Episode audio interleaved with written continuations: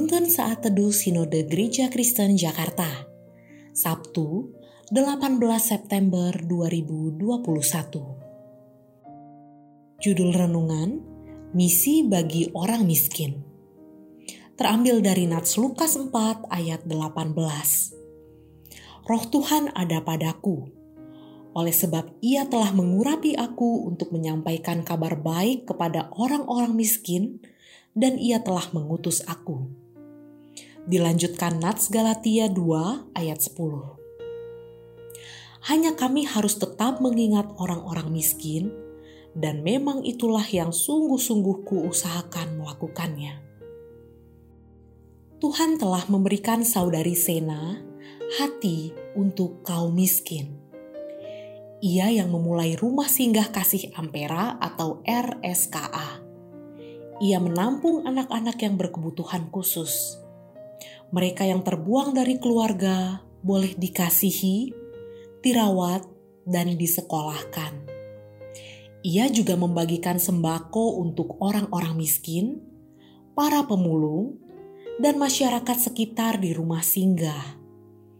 Sebelum pembagian sembako, biasanya didahului acara kebaktian di sinilah kesempatan firman Tuhan ditaburkan.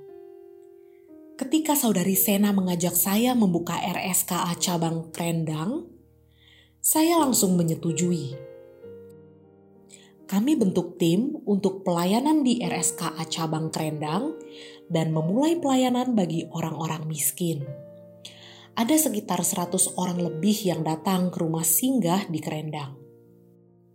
Mula-mula mereka datang Mungkin karena ada pembagian sembako. Namun, lama-kelamaan mereka akhirnya dapat kebenaran Injil. Ada yang bersedia diajak ke GKJ Jembatan Besi, beberapa telah dibaptis melalui pelayanan ini.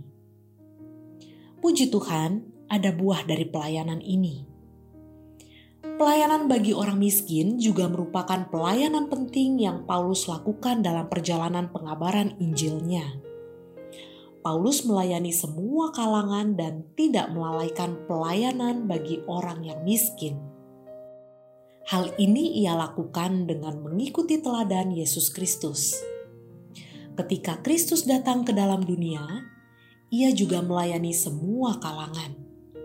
Orang kaya, orang miskin, orang sakit, wanita tunasusila, orang yang dirasuk setan, dan lain-lain semua boleh datang kepadanya. Kedatangannya juga menggenapi nubuat Nabi Yesaya dalam Lukas 8 ayat 14 bahwa Injil juga diberitakan kepada orang-orang yang miskin. Ketika Kristus lahir ke dalam dunia, dia bukan lahir di istana, melainkan di kandang.